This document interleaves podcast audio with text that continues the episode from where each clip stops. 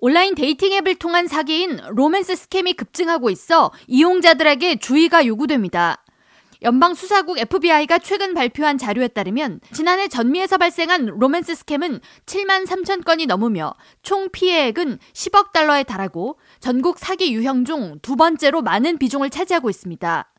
일명 catfish라고 불리는 로맨스 사기는 주로 dating 앱이나 페이스북, 인스타그램 등 SNS를 통해서 시작되는데 캣피쉬란 온라인상에서 의도적으로 남을 속이고 현혹하려는 목적으로 가상의 신분을 만들거나 자신을 꾸며내는 사람을 칭합니다.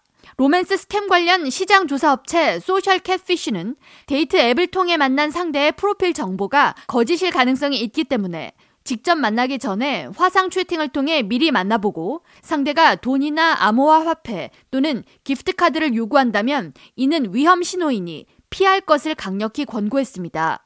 그러면서 캣피쉬의 특징은 사랑을 너무 빨리 표현하고 전화통화나 만날 수 없는 이유를 둘러대거나 긴박한 상황이라면서 돈을 요구하는 것 등이라고 사기 수법을 소개했습니다. 뉴욕주 소비자 보호국 역시 로맨스 스캠 유형을 공개하면서 온라인 데이팅 앱 사용은 새로운 사람을 만나는 수단일 수도 있지만 사기꾼의 먹잇감이 되는 계기가 될 수 있다고 주의를 당부했습니다. 뉴욕주 소비자 보호국이 밝힌 로맨스 스캠 유형으로 사기꾼들은 먼저 피해자에게 신뢰를 쌓기 위해 연락을 자주 취하다 깊은 애정을 표현하기 위해 작은 선물을 보냅니다.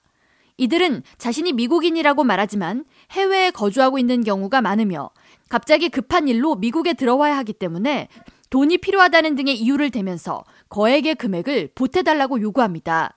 로버트 로드리게즈 뉴욕주 소비자 보호국장은 온라인으로 만난 이성 친구가 돈을 요구한다면 그 사람은 거의 100% 사기꾼이라고 단언하면서 이들은 돈을 받으면 바로 연락을 끊거나 피해자가 의심할 때까지 더 많은 돈을 요구한다고 설명했습니다.